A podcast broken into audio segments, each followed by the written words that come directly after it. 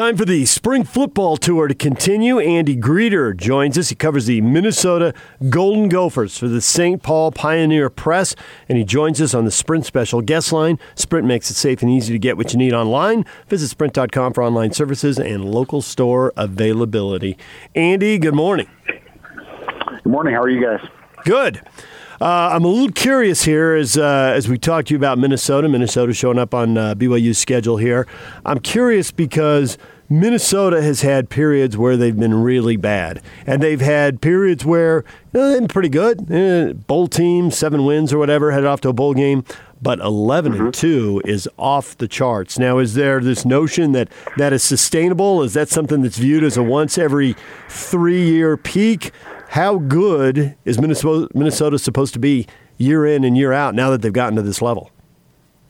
Yeah, I mean that's a good question. I think uh, uh, what's different here is is having PJ Fleck. Um, they've shown improvement uh, in each of their three years, and that's what PJ did at Western Michigan as well. Yeah, I think the big question is is can they sustain it? You know, they had a lot of returning production. I think they were tenth uh, in the nation in returning production last year and, and really benefited from that experience. Now, going forward, they have offensive playmakers that BYU is going to have to be uh, concerned about, and, and Rashod Bateman, who is the Big Ten receiver of the year, a guy who's being looked at as a potential top 10 pick in next year's NFL draft. Uh, he's going to be a handful for everybody, uh, but he loses uh, his running mate, Tyler Johnson, who went in the fifth round out of the Tampa Bay Buccaneers. Uh, they've got an all-conference quarterback, second team guy behind Justin Fields at Ohio State, and, and Tanner Morgan. Uh, they've got a thousand-yard running back in Mo Ibrahim. They've got their entire offensive line back, uh, an offensive line that on average is is bigger than the Vikings. Uh, so they've got nine offensive starters returning. So it looks like on that side of the ball, uh, albeit with a new offensive coordinator, things should be able to click there.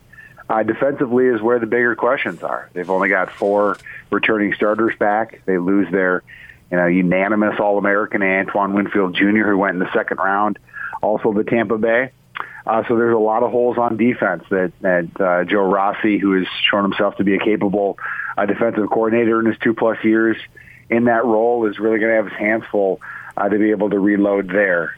Um, so yeah, it's a bit of an open question uh, and defense is going to be the bigger question mark going forward. Well, reading some stuff on Minnesota, Fleck thinks Tanner Morgan can be the next Craig Curry. Now, who do you ask is Craig Curry? Well, he was the last Minnesota quarterback drafted by the NFL in 1972. Morgan is an overly big guy, but he was fourth in the nation in passing efficiency. So is he that good to be an NFL draft pick? Yeah, I mean it's interesting because uh, last year at this time uh, he was the backup. Um, he uh, had lost the job in camp to, to Zack Annexstad, a, a bigger, maybe more polished looking quarterback uh, from IMG Academy, a guy who has Minnesota ties, but went to you know a, a school that a lot of people know of as as a football uh, factory. Uh, so he uh, had lost the job uh, to him in camp, but when Zach got hurt, uh, Tanner stepped in and, and won a lot of games down the stretch for the Gophers uh, in 2018. And then Zack Annexstad got hurt again. He was also looked at as the as the likely starter, and, and Tanner Morgan came in again and uh, led the Gophers in an 11 and two season. yeah, he's uh, he's not the biggest guy. Um, you know, I would I would imagine probably barely six feet tall. Um, doesn't have the strongest arm, but is incredibly accurate uh, incredibly smart, uh, gets the ball in the right spots. Uh, doesn't turn it over, uh, and is was incredibly prolific last year. Three thousand yards passing, uh, thirty uh, passing touchdowns. Yeah, just a, a, a surprise in a sense, uh, but a guy who's done it over a year and a half now. So uh, he has a track record there. And he's looked at as a top five quarterback uh, by Mel Kiper next year's draft, and he was uh, entering the Heisman Trophy conversation at the end of last year, and and uh, you know, incredibly humble kid, and, and looks at all of these things as as kind of uh, uh, you know revelations to himself as well. But uh, yeah, he's the established guy now. He might not be the the Justin Herbert type that you know just looks like a pro type quarterback, uh, but his production speaks for itself. I'm intrigued by this notion Minnesota backing up one really big season with another big season, and they lose Rodney Smith, and okay, he's a leading running back, right? And he's a 1,100 yard guy. Mm-hmm. Behind him, they got Ibrahim and Brooks, who combined for a thousand yards rushing. How does Minnesota get running backs out of Maryland and Georgia? Is there a backstory? Are there connections there? That that isn't the first thing I would have assumed. I wouldn't have assumed there's that much depth at running back, and I wouldn't assume they're recruiting nationally like that. Yeah, it's it's been interesting. Yeah, they've they've plucked a few guys uh, out of Maryland, uh, but it's certainly not something that they do often. Uh, Mo Ibrahim uh, had a thousand yards uh, in 2018 when when uh, Smith was injured and, and Brooks, who's also a senior and gone, uh, was injured. So Ibrahim has, has shown to be uh, capable as a number one running back. Uh, the Gophers like to have a, a stable of running backs uh, just because they they want to be balanced and they want to have fresh running backs uh, coming at opponents in the third and fourth quarters. Uh, yeah, I mean, the, the depth behind Mo Ibrahim uh, is going to be a question mark. Uh, you know, speaking of of uh, national recruiting, they've got Cam Wiley, uh, who uh, is you know probably six three, two hundred fifteen pounds, and they got him out of Nevada. Uh, again, and out of spot that the, the Gophers uh, typically are recruiting and, and getting people from from Pac-12 and, and Western schools. Uh, so yeah, there is a, a little bit uh, of a national recruiting uh, sense now, but they're also uh, you know really focusing on the Midwest. You know, in this recruiting class, uh, they've got a four-star running back uh, from the Chicago area. Uh, so yeah, it's uh, it'll be interesting. He won't be in uh, here until the 2021 class. They've got a the Kansas uh, the Gatorade Player of the Year uh, coming from Kansas and, and Ky Thomas, uh, who could be looked at as a guy who could play right away. So again, yeah, another question mark is is where does that stable of running backs come from behind Ibrahim? So we talk a lot about the offense, and it looks like they'll be loaded there defensively, particularly well, a couple positions. But I'll start with the linebacker. They lose Martin and Coughlin, both NFL draft picks. How are they going to reload there? Yeah, I mean that's uh, you know Carter Coughlin is more of a, of a rush end, but yeah, he's you know their most uh, you know, worrying uh, pass rusher, and he was taken by the Giants in the seventh round. Uh, so they're going to have to fill him in. He was a Minnesota kid, uh, and they've got another guy who they feel like is is a freak that didn't have a lot of chances uh, behind Coughlin and Boye Mafe. Uh, so we'll see what he can do with the, with a bigger role. Uh, yeah, they lost uh, Thomas Barber. You probably know his older brothers and and uh, Marion Barber, who played a long time uh, for the Cowboys, and Dom Barber, who played for the Texans and some other teams. Uh, he was their middle linebacker. He was a, leading tackler. Uh, he got them lined up right. Uh, he has also gone. Uh, Kamal Martin. Uh, he was an outside linebacker, a freak uh, looking athlete. He uh, went, I think, in the fifth round to the Packers. Uh, so those guys are all gone. All those guys are Minnesota guys, uh, and they're going to have to replace them as well. Yeah, they got uh, uh, Mariano Sori Marin, uh, who played all three linebacker spots in a backup role last year. Uh, he's going to step into the Mike role, and and they're confident that he can uh, fill the need there. Uh, Braelen Oliver uh, came in, in in blitzing packages last year and and uh, really wreaked some havoc, uh, especially against Iowa. And uh, he's going to have a bigger role now this year. So yeah, I mean, like we talked about at the start of this, you know, defensively, uh, they're going to need some guys to step up but it's not guys that have never played Big Ten football before. It's guys that have had limited roles and success in those limited roles, and now in a in a bigger uh, role, are they going to be able to to keep it up and uh, keep that level where they were? I mean, the biggest question mark is what they do with Antoine Winfield Jr. Uh, and the production that he had. He was their leading tackler. He had seven interceptions. He saved the Gophers on a few occasions. Uh, just a, a guy with the pedigree of his dad, who was an All-Pro um, and Antoine Winfield, who played for the Bills and for the Vikings for a long time. Uh, and that's how he ended up in Minnesota. He spent most of his childhood here um, in Eden Prairie. And uh, they've got Tyler Nubin, who's a four-star recruit out of Illinois, uh, who played mostly special teams last year. Uh, you know, playing special teams and going to uh, to a starting free safety role are, are two different things. Uh, so that's probably the biggest question mark. Is they've got a highly uh, lauded guy uh, in Tyler Nubin uh, but he has played very little safety uh, in impact situations. So that's going to be the biggest question mark. Andy Greder joining us. He covers the Minnesota Golden Gophers for the St. Paul Pioneer Press, and BYU goes to Minnesota September 26th, fourth game of the year. Uh, I'm curious here with the Gophers, five guys drafted. That's a that's a school record. Uh, how many more NFL quality guys are scattered across the roster? What, whether it's in the draft this year or, or maybe in two years, but guys who will be playing at a high level in this coming season.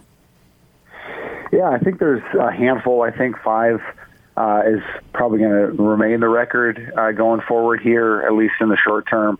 Uh, but yeah, I mean, I mentioned uh, Rashod Bateman. Um, he was a, uh, a basketball player in southern Georgia uh, who the Gophers saw at a camp, and he wanted to play football and uh, um, committed to the Gophers before he had a great senior season and before SEC schools came after him including Kirby Smart, who tried to swoop in late, uh, but Rashod Bateman honored his commitment and and uh, and came to Minnesota instead of going to, to Georgia. So that was a huge a recruiting win. He's by far their most talented player. He's by far their most likely uh, NFL star coming out. They haven't had a first round pick uh, since Laurence Maroney in uh, 2006. So yeah, this isn't a, a program like you guys talked about that is known for success that is known for high level type talent. But I think we've seen that start to change under PJ Fleck. And, you know, we'll see more guys uh, get drafted routinely. You know, they had five guys drafted this year. I think they had four uh, guys drafted in the previous four years combined. Uh, so uh, there is more talent coming onto this team. And I just look at this this current recruiting class. This obviously won't factor in uh, to this fall, but they've got five four star guys in this recruiting class you know they might get one or two uh, in a in a in a given recruiting year, uh, and you're seeing more talent come into Minnesota, and that that usually translates uh, into talent on the field and guys that can play on Sundays. So uh, we're seeing more of it. We're seeing a little bit more uh, depth guys like like I said, Tyler Nubin, a four star safety uh, who can fill in for Winfield, and you're like you feel a little bit more confident in that just knowing that he was one of the top players in a in a you know, state that has talent like Illinois. So uh, we're seeing more of it. Just a matter of of keeping and maintaining that line. Because when PJ was at Western Michigan, you know, they were terrible his first year, one and eleven.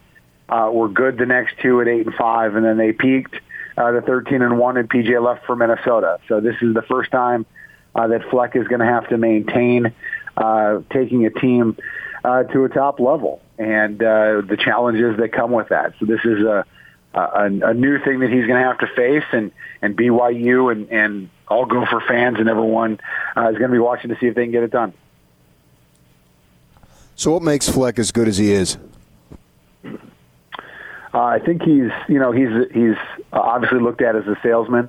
Uh, you know, he's got the row the boat mantra, and and uh, he gets ridiculed uh, for that often. He's very outspoken. He's not afraid to to talk. Um, he's he's good because if uh, players uh, buy into that, and we saw that last year, and we saw that pretty much throughout his time at Minnesota. He gets guys to play really, really hard for him. I know that might sound generic, uh, but that is something that matters uh, week in and week out.